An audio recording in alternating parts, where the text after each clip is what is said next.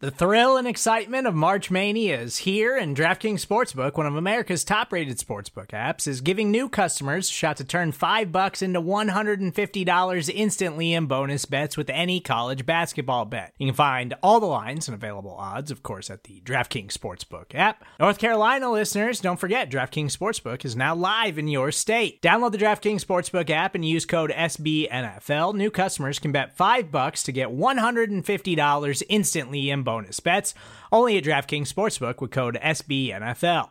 The crown is yours. Gambling problem? Call 1 800 Gambler or in West Virginia, visit www.1800Gambler.net. In New York, call 8778 HOPE NY or text HOPE NY. In Connecticut, help is available for problem gambling. Call 888 789 7777 or visit ccpg.org.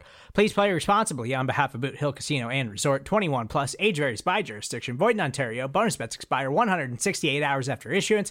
See DKNG.com slash B-ball for eligibility, deposit restrictions, terms, and responsible gaming resources.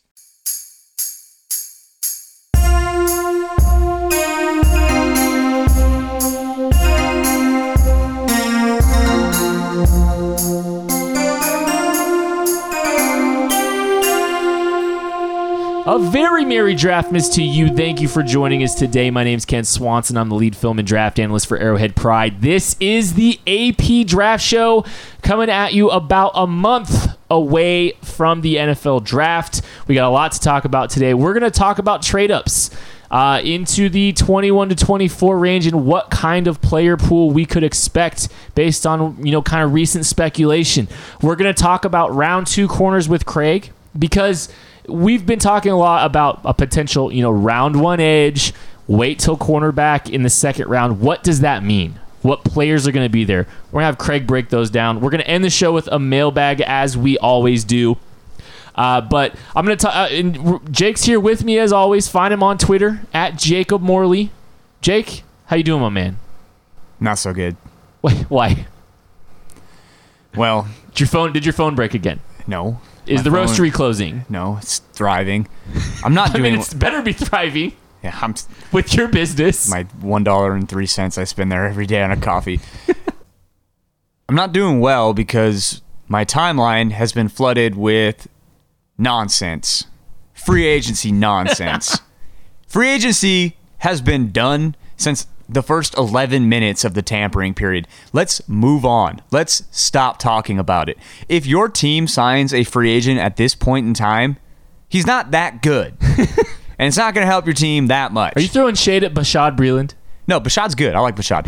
But what I'm saying is, let's move on to the real game changers of the offseason and all that we have coming up, and that is the NFL draft class. What we should be focusing our attention on if if if draftmas is a thing, free agency is your Thanksgiving, and people should be playing after Thanksgiving is when you're allowed to play Christmas music. So you're allowed to read draft profiles from here on out. It is this is officially the there's nothing else to pay attention to except for draft season. We it is upon us. And uh, yeah, so we you know we're we're here to to help you do that. And one of the ways we're doing that the KC Draft Guide. I know we've talked about it every week. Uh, it's something we're really excited about, and it's basically our passion project and all the stuff that we are bringing to you when it comes to the podcast and when it comes to you know the the profiles and stuff we're doing on Arrowhead Pride and the videos and all that stuff. It's kind of rooted in all the stuff we're doing with the Draft Guide. Over 300 prospects are going to be ranked. Uh, over 200 write ups about how prospects specifically fit the Kansas City Chiefs and uh, we're so excited to show you guys this stuff. I think we're going to have some teasers out here in the next day or two, kind of letting you see the layout of what one of our pages looks like. Um, and we've got some really cool features. Craig's working on something very unique. Um, he's been working on this week about you know cornerbacks and kind of helping you know using athletic profiles and stuff to help predict success with the uh, with the cornerback position. I'm really excited to read it. Um, so we've got a lot of cool stuff. If you go to gum.co slash KC draft, promo code nerd gets you the guide for six dollars and ninety nine cents and um, it's it's uh, it's it's gonna be really awesome, and uh, we're we're about dead. Uh, this week, Jake, we've been watching the bottom of the bill prospects. Like we're well over 300 prospects now, uh, but we want to do due diligence and kind of get the guys that aren't going to make the guide to make sure that we don't lose any diamonds in the rough. And I've watched some very ungood prospects this week. I don't know about you. The rough is it's mostly just the rough. There's no, And- there's not, yeah, with no, not many diamonds. However, have, there was a diamond that you found Oh today. yeah, oh yeah. Who was that? So I mean, when you go through this stuff, you definitely are just like looking for a lot of times just looking for traits, like one or two things that a guy can do, um, or even if it's just like a handful of plays that you see a guy do that kind of make you open your eyes. But there was one specific person, and he played for a, he played for a really bad college football team in Wake Forest. Um, and that is offensive lineman, offensive guard Phil Hayes Haynes.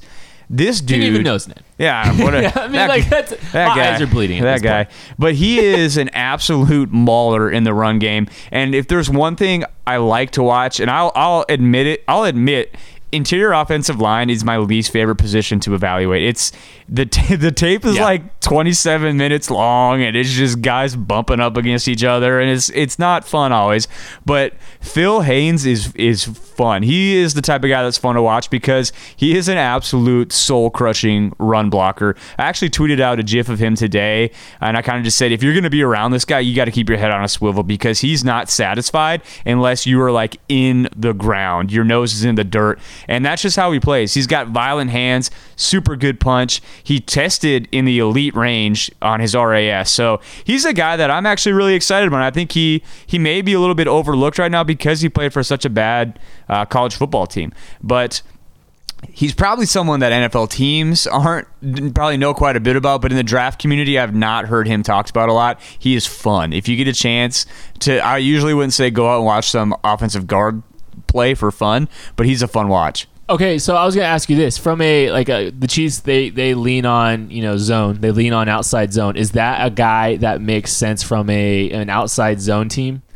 Not he's like so in my negatives I just put like you know he's not like the fleetest of foot he doesn't move super well laterally um, at least on tape it, he didn't show that so he may be a little bit of a, a scheme fit um, and maybe not a great fit for the Chiefs but Maybe like like was a gap power, Right. Yeah. And, Okay. you know, so he, but also he scored, he's in the elite range in his relative athletic testing. Oh. So he might be a guy that just really wasn't asked to do that a ton, or maybe a guy that still has the athletic ability to do that. Um, but you didn't see a lot of that on tape. And in fact, you saw a lot of stuff that would suggest maybe he couldn't.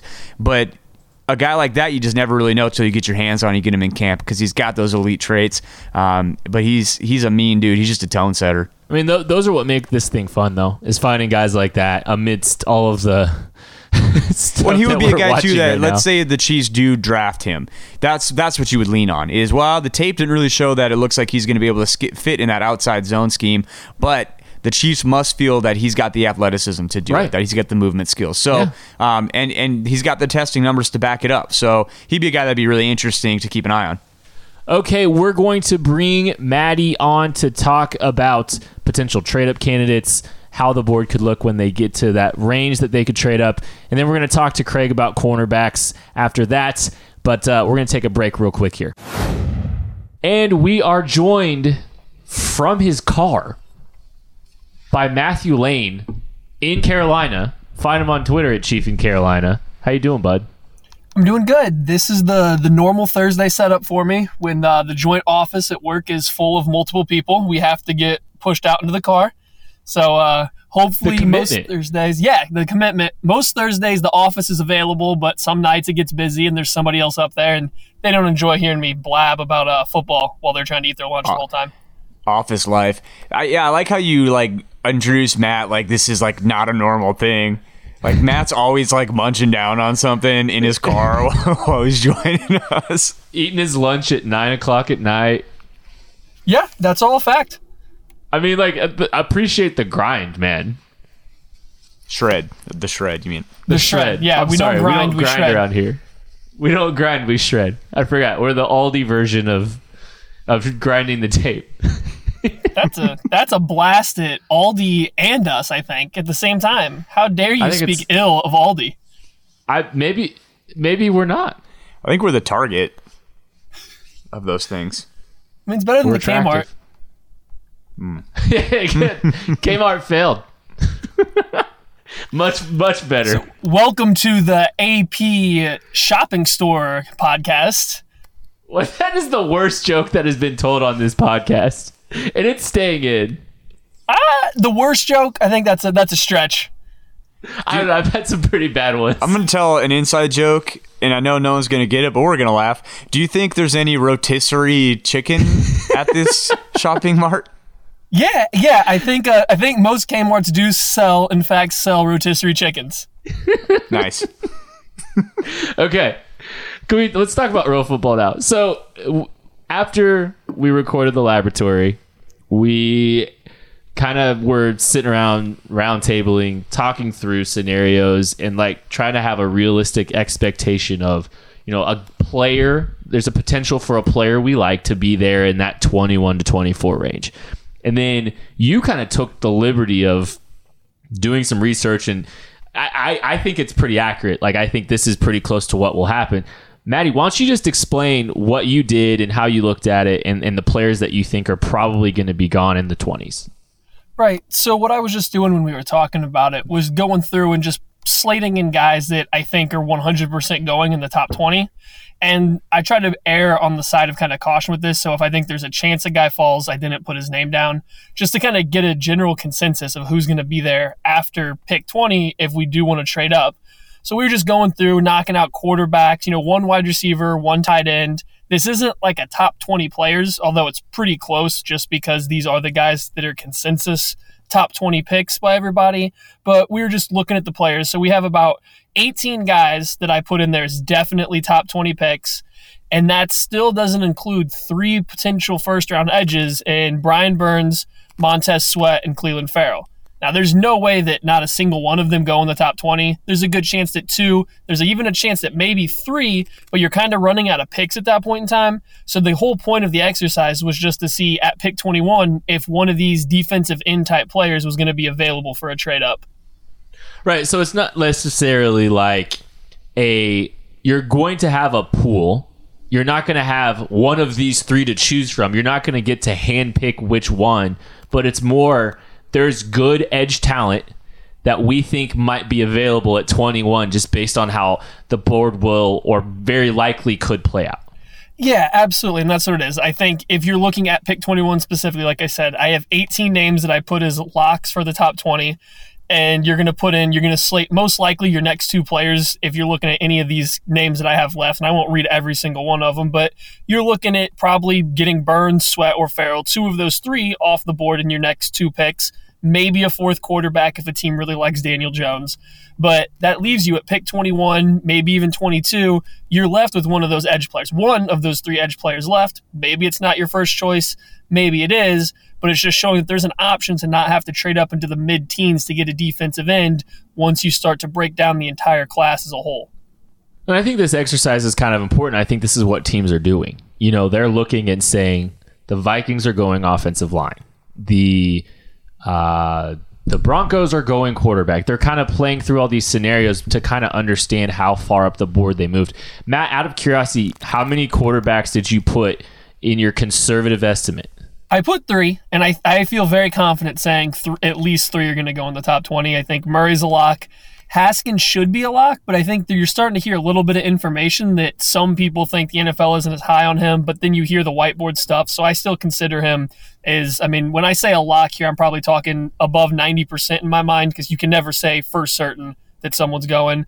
And then Drew Lock, there was way too many people at his pro day showing a lot of interest with like heavy investment of their scouting department, whether it's a head scout, coaches, GMs, were at Drew Lock's pro day. There's no way the NFL is just not interested in his physical talent at this point in time. So I think one thing it's fair to say with all this is you are rooting for quarterbacks early and often to force people's hands on Daniel Jones yeah, you want all three of these quarterbacks gone by the time the Giants pick their second time. They're at 17, I believe it is. You yes. want all three of these quarterbacks gone, and you don't want the Giants to have taken one of them. You want them to take Daniel Jones. You also want teams to feel desperate to protect their quarterbacks and take a offensive lineman in a good offensive line class.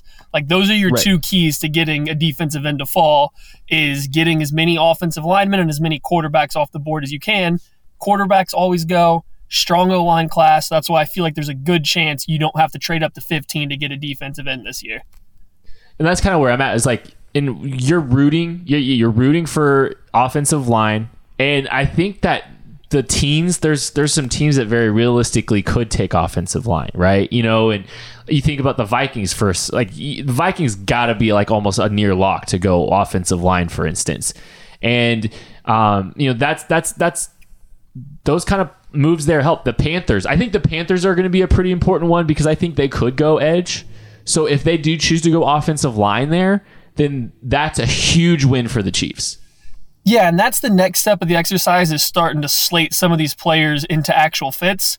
And that way you can expand beyond the top 20. I can start looking at what you think about 22, 3, 4 going down the list even farther. Right now I wasn't looking at any specific fits yet, but over the weekend I'm sure I'll get bored at some point in time and start doing that. And like you said, I already think the Panthers, the Giants are the two big teams that are kind of the pivot point for the Chiefs in terms of getting a defensive end. If Yeah. you get once you get past those two teams, yeah, there's other teams that could use them, but those are the two that I think are a little too far forward that you feel super comfortable trading up in front of.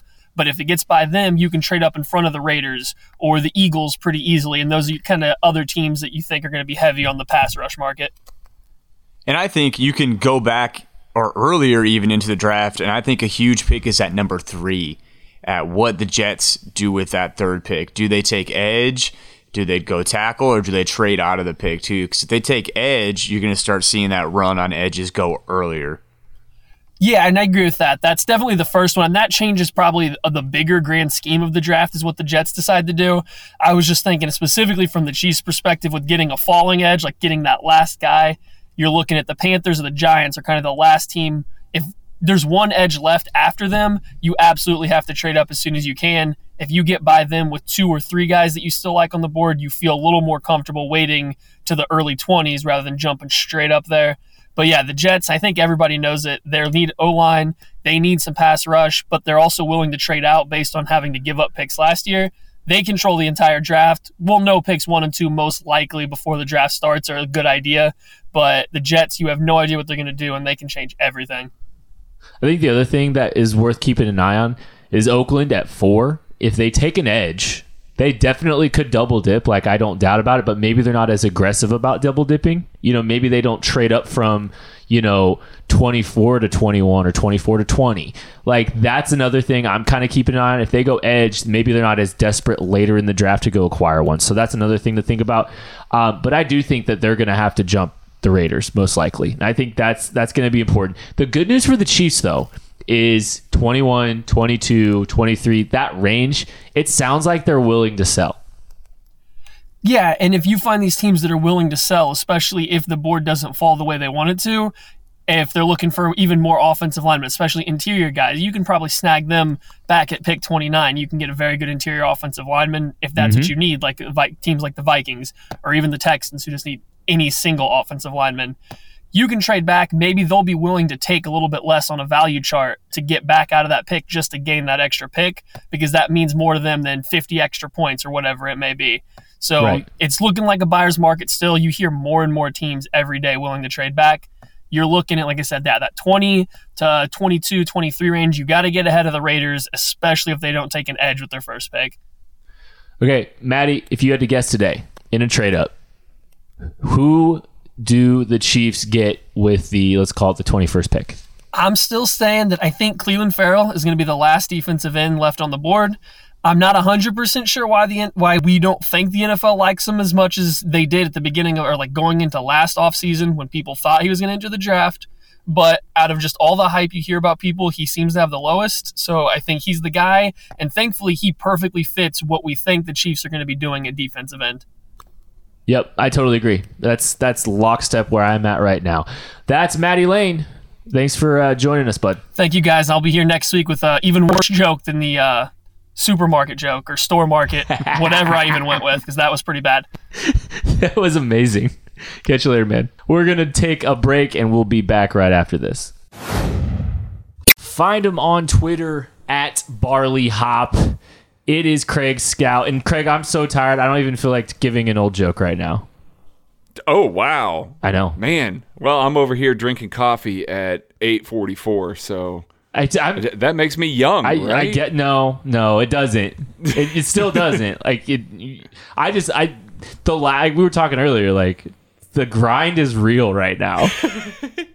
It's a home stretch, Kent. It's a we home got a stretch. Kick. It's- we got kick right now. I know. and Saved up our reserves. We're going. It's now. exciting. Like I, I, I'm energized in a lot of ways, but also like, I mean, the grind is real. That's all. Mm-hmm. Uh, okay, so we talked to Maddie a little bit earlier about trade up scenarios to that 21 to 24 range, and you know, one of the things that we've kicked around here a little bit is the edge. You know, going early on edge and then waiting for round two uh, at the cornerback position.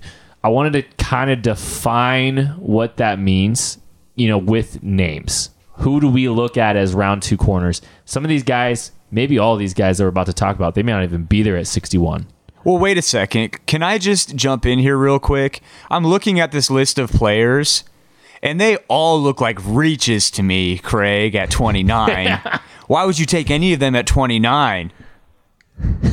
well, you know, wh- one of them on the list is the guy that we talked about earlier this this week, Justin Layne. But let me preface this with that. It- when I made that Justin Layne pick, there's a lot of people that screamed reach, and then as the week went along, Matt Miller, uh, the Draft Network guys, a bunch of people came out and basically told everybody, "Hey." Justin Lane's going early round two, late round one. Like Oh, it's Right, because they listen to the pod.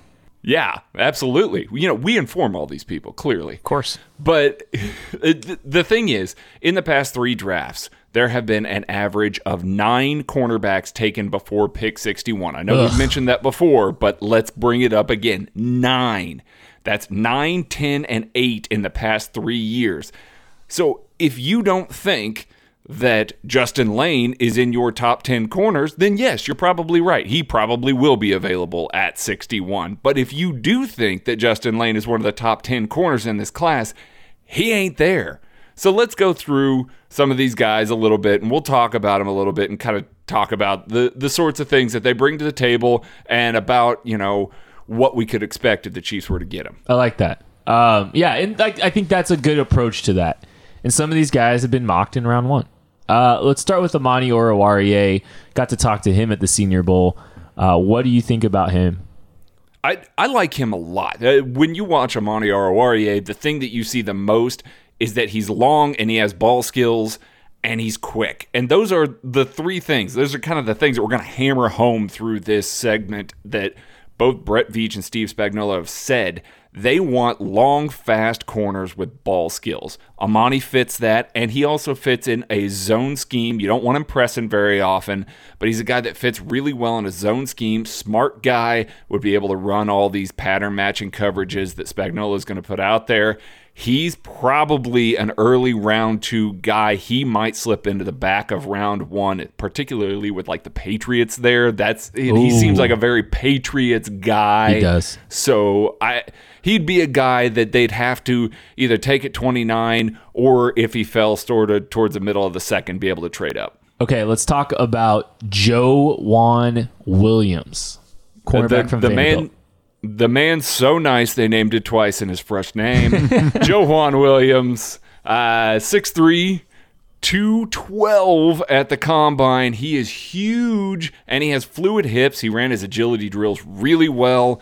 He's just he's going to be a project guy, but that sort of size and athleticism you just can't find. Like you don't find athletes like that to go out and play corner. He's a guy that's going to need development. You'll you'll be able to get a little bit out of him this year, but he's definitely a year 2, year 3, year 4 kind of guy. He actually might make it to 61 if some teams really just need you know, guys that can step on the field immediately. Joejuan probably isn't that guy this year, so he might fall.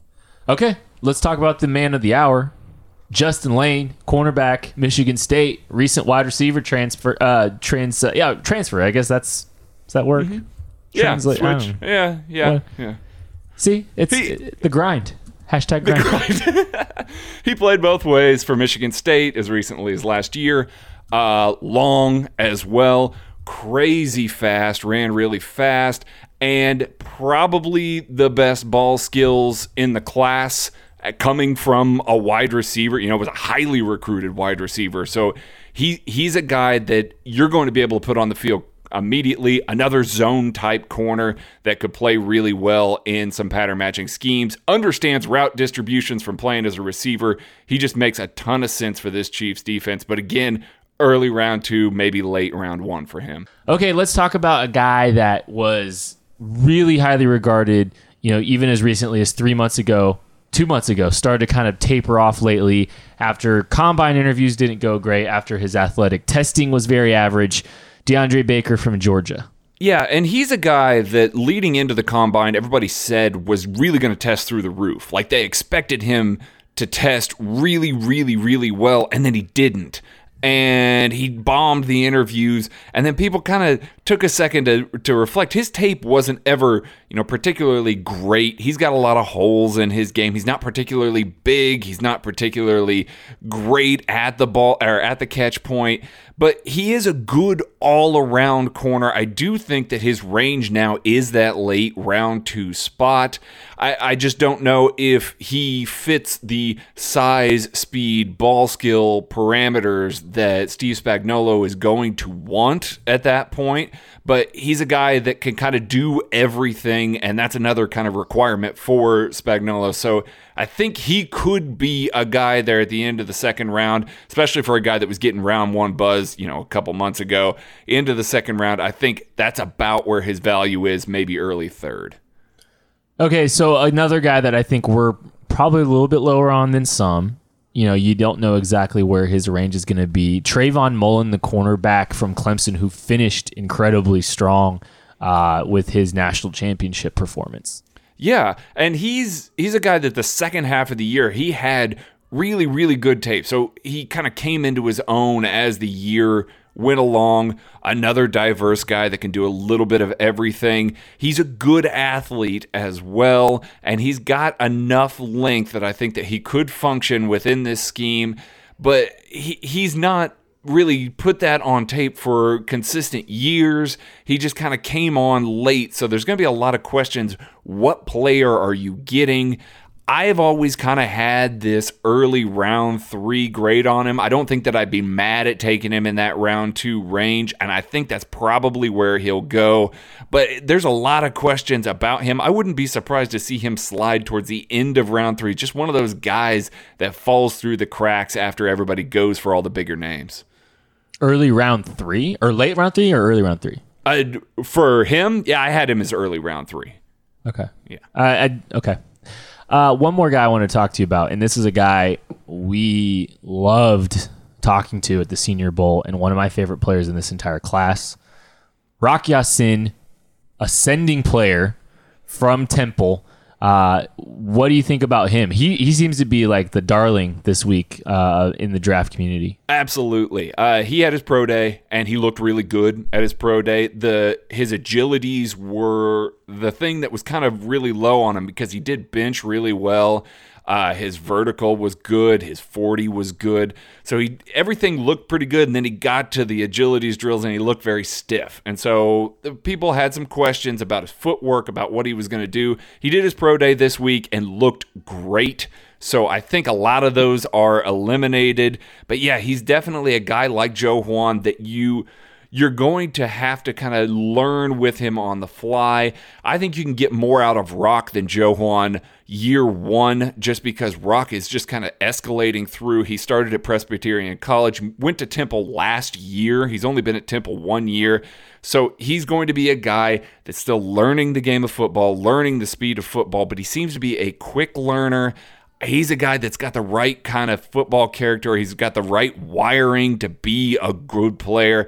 I would be ecstatic if he's there at 61 to jump out and take him there. But I just feel like everybody loves him so much that he's going to go much earlier than any of us think. I think he's an early round two guy as well.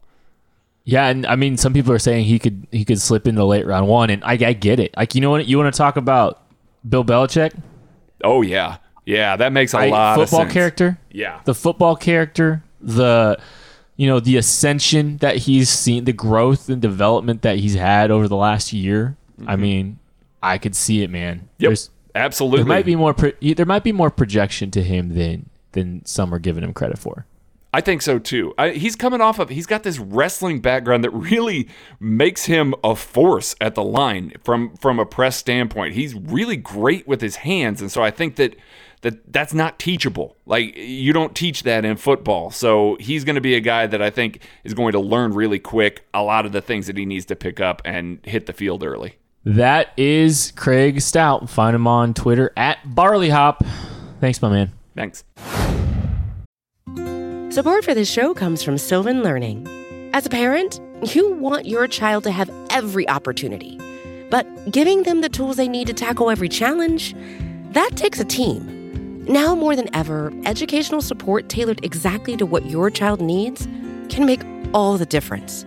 That's why parents have trusted Sylvan Learning for 45 years as the ultimate teammate in their child's educational journey, instilling in them a love for learning and a passion for reaching the next level.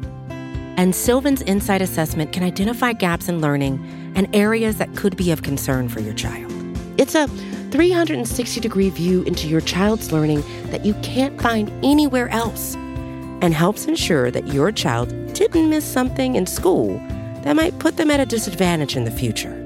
And right now, it's the best price of the year at $29. Go to sylvan29.com to learn more and get your child's assessment for only $29. That's S Y L V A N 29.com.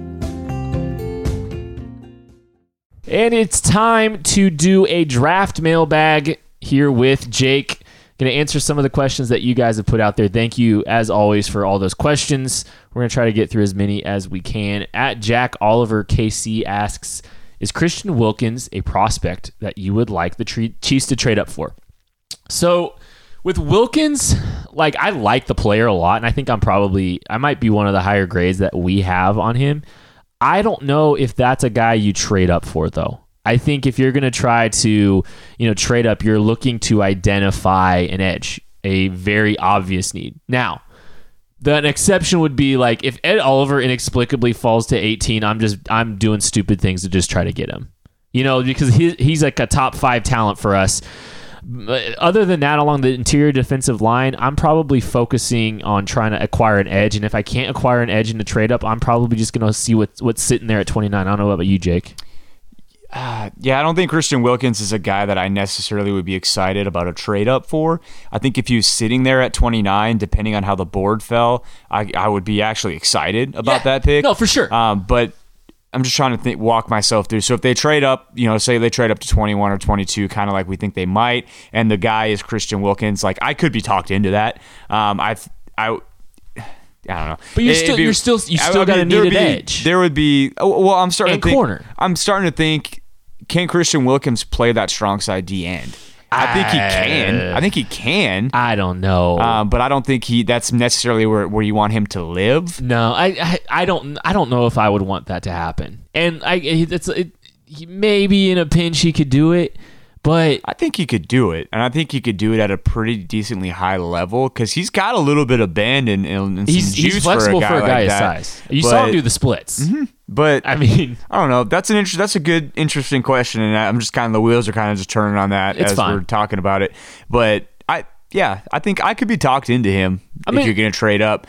I wouldn't be. I wouldn't be slamming my fists against the table about No, it. I would be scratching my head a little bit. I wouldn't be upset. Like he's a good football player. I think what, the way I look at it is though, if you're going to trade an asset, let's say you trade your third round pick to move up to get him. Now you've got two seconds, not a ton of flexibility to maneuver round two, and you still need an edge and you still need a corner. You know, so it's like that kind of just pigeonholes you a little bit to address get a good football player, but address a need. You're not you're not really addressing a need, right? Um, our guy Country Boy asks, uh, "Who are some late round edge gems?" Well, it's it. Here's the thing: there's not a ton. I, if you're gonna talk about like day three edges, I don't think there's a ton of guys that make like a ton of sense for the Chiefs, right? Like there's there's good players, uh, but as far as like, are they gonna are they gonna fit that long? you know, dense 4 3 defensive end kind of mold, like there's really not a ton of guys.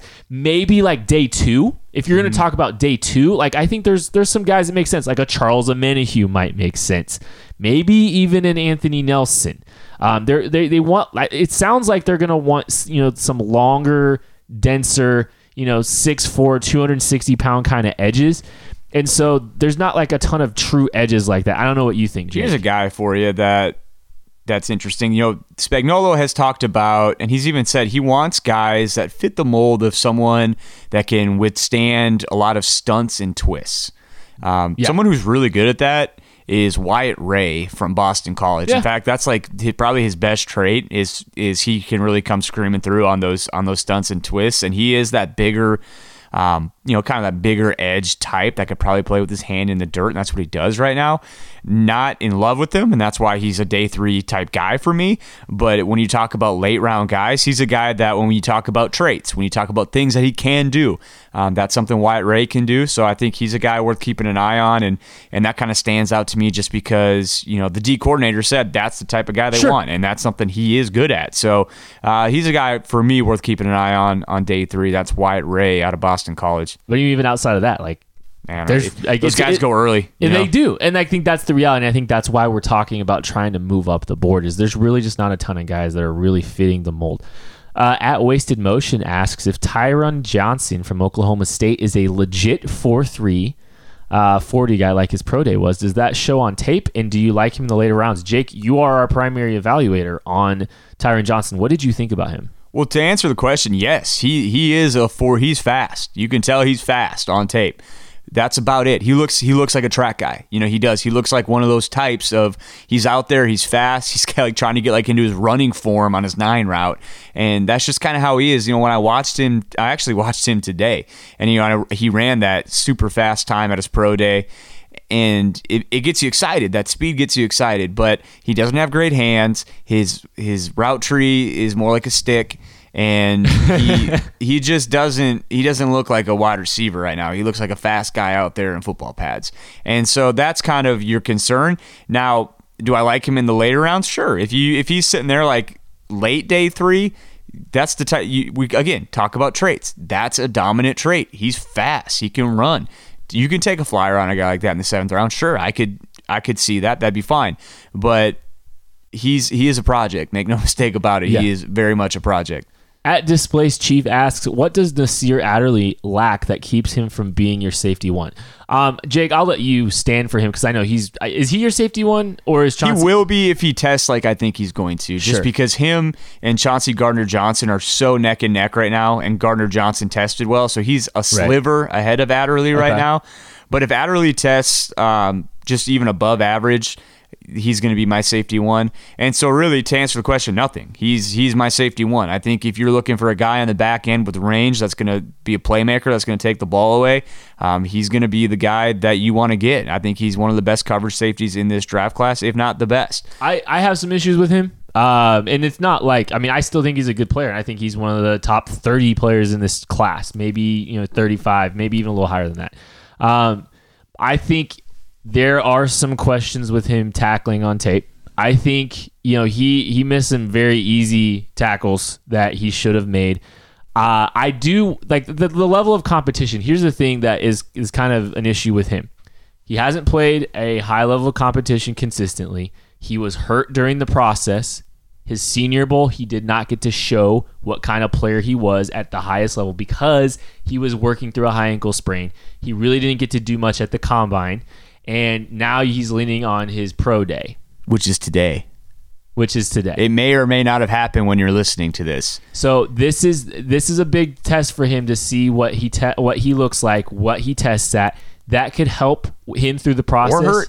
or hurt. We've talked about it on this very podcast. If he comes out and runs a four five, which is not a terrible time, but for him it would be. That would be de- that would be detrimental to his process. He's a- because he's a round he two lock. needs he needs to run fast. Yeah, and Um, he's he's a very good football player. Don't get me wrong. I think he's got a phenomenal mentality. I think he plays with his hair on fire. Um, there's not a ton of uh, there's not a ton of holes in his game. Uh, you would like to see him tackle better. and I, I agree with that. But for me, that's probably the that's probably the fourth thing on my list for safety. Sure. So that's like a preference thing. But if, you're if you're talking about a safety one, If you're talking Sure. about safety one, I mean, we're not talking about separating, you know. And that's what if you would say like him and Chauncey Gardner Johnson, I think are pretty unanimously, especially Sure. us on this team, are our top two safeties. You know, Chauncey Gardner Johnson is a better tackler. He's a little bit more physical. I think he's a little more versatile too, because he's played outside corner, he's played Maybe inside I think, corner. yeah, he's but I played think deep. Adderley can do that. I think I really think he can, and so that's that's why I say like I think you gi- you give up that physicality for a guy that I think is better in coverage on the back end. But we we differ on that a little bit. So that's an interesting one to talk about. Oh, for sure. Both those players are I like both those players a lot, but um but yeah, so I think that's I think Kent hit the nail on the head. That's that's what most people are going to keep him from being your safety one level of competition and the tackling concerns. And then I mean honestly injuries too. He's he's been dinged up. He's That not the biggest guy. There's and there's there's not there's no knock for being safety too. Like Right. that's the other thing. Like Nasir's a good player. He's a really good player. At Mush in nine asks with all the defensive line uh, beef in the draft, what late first day two D tackles would make the Chiefs take a long hard look before uh, addressing a pressing need? So one guy I think that would really I don't if he falls because of injury, because of off field. If Jeffrey Simmons is sitting there in the back end of round two, I would do it. Like in a heart, I might trade up for Jeffrey Simmons In round two? in round two. Yeah. I would move up, and he's not, a guy that's not. talking? They're talking late first, early second. though. Yeah, oh, Or I so you're saying if he's sitting there around pick forty? if he's in, the, if he's there at forty, just trade up and get a, a top ten player that's not going to be available to start training camp. He may miss part of his rookie year, but you're getting tremendous value. Um, some guys that you know, like Trysten, we talked about this, him this week, and this is a guy that I've really enjoyed getting into his tape, and we talked about him a little bit on the laboratory. Round two, I would I would not have any issues taking Trysten Hill, the defensive lineman from Central Florida. He has some of the most fun tape in this entire class. He doesn't know totally what he's doing quite yet. Like he's still putting it all together, I think. But his first step get off is exceptional. He gets into the chest of interior offensive linemen with consistency. Um, he's disruptive. Uh, he plays with his hair on fire, and he kind of uh, he's, he's a little erratic at times. Uh, but he's flexible, athletic, explosive, powerful, plays hard. He's a guy that I really like. Um, so yeah, and like honestly, like I don't think I really have a ton of issues with taking interior offensive line. It's just where you get them.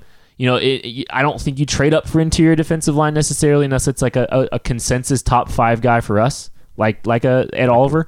or but like, Simmons. like So if someone falls Simmons. to yeah, if someone falls to 29 like if the board sits bad and you know Wilkins is there or uh Tillery's there at 29 like sure go ahead uh, Chiller's the other guy that I was going to mention that if he's sitting there around pick 35, 40, he starts to slide a little bit. He's a guy that could be disruptive, you know, interior in, in, from an interior pass rush perspective. That Yeah. might be a guy that would interest the Chiefs to move up and get because they need pass rush any way they can get it. And Yeah, on- yeah. the quickest You- way to the quarterback is is, is Interior. that one tech. Yeah. yeah So- disruption interior in, disruption is production and interior disruption matters uh, at Ryan 11 Alexander asks what are your thoughts on Anthony Nelson Jake I will let you start on this guy Dude, I love Anthony Nelson. I really do. And his testing numbers, and Anthony Nelson, he's the guy he played at Iowa, and he is just a guy that as a as a as a pass rusher, it's a little bit of a slow burn.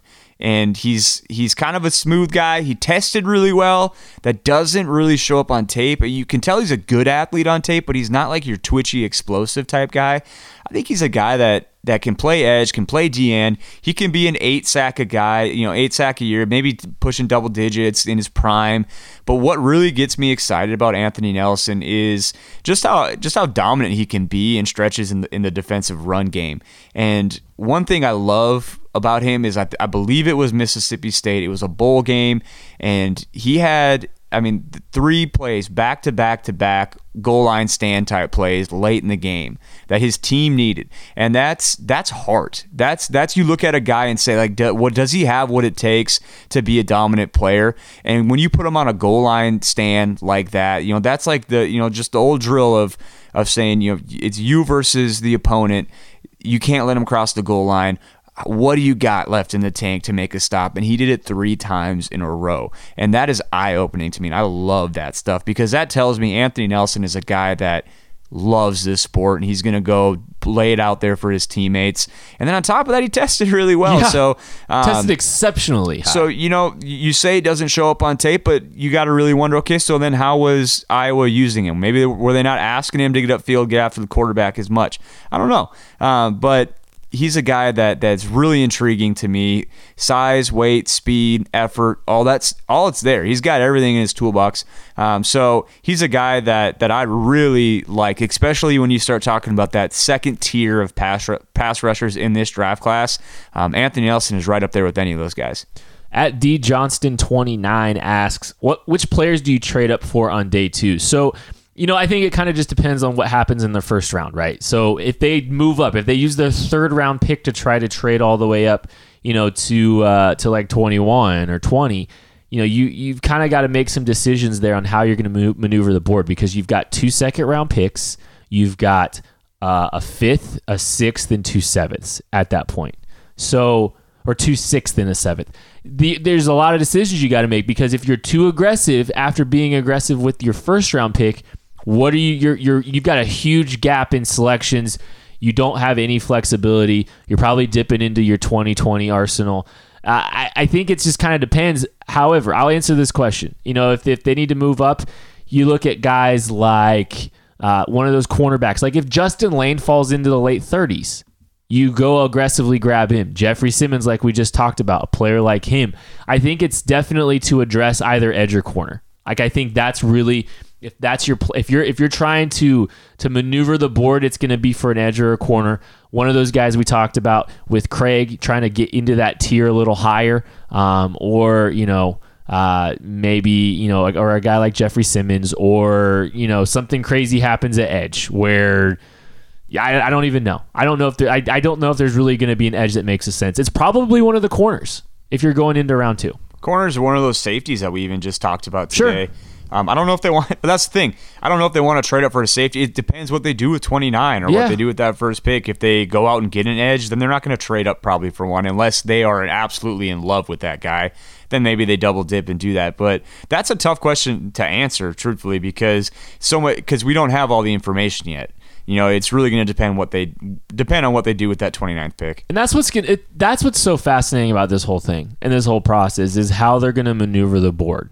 And you know Brett Veach is going to be aggressive to acquire the players he likes, but how does he do it? I have a couple theories with how he could do it with his two second round picks, and that's actually going to be a, a full fledged article in the guide, uh, kind of talking about some of Brett Veach's tendencies and some of the strategies that he's done to trade and maneuver the board. Because even though it's only been one year, there's a lot of sample size of things that he's done. So uh, that's going to be something that we're going to have in the guide. And there's always, always, always two or three guys that are sitting there around pick 35, 40 on the beginning of day two that people are wondering, what? Yep. Why are they there?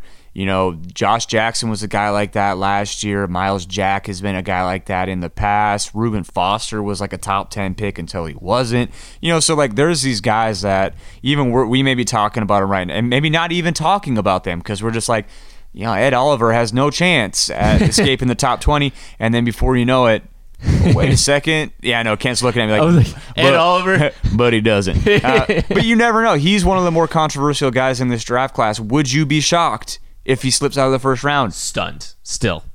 And I'll be mad if the Chiefs don't take him. I would be mad. But uh, compared to some of these other, but No, when you I- talk I- about I the t- you know pre like guys that are like pegged top fifteen guys right now, he's a guy that I think could fall. Probably not, but but if you have a five percent chance, it happens every year. Someone does fall every year. You're always surprised by somebody. Well, that is going to do it for this week's episode. Thank you for listening. We will be back with the AP Laboratory on Tuesday and another draft show again next Friday.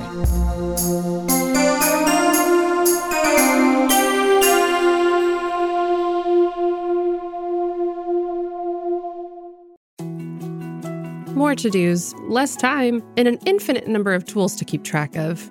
Sometimes doing business has never felt harder, but you don't need a miracle to hit your goals. You can just use HubSpot because their all in one customer platform can make growing your business infinitely easier. Imagine this high quality leads, fast closing deals, wildly happy customers, and more benchmark breaking quarters. It's not a miracle, it's HubSpot. Visit HubSpot.com to get started today.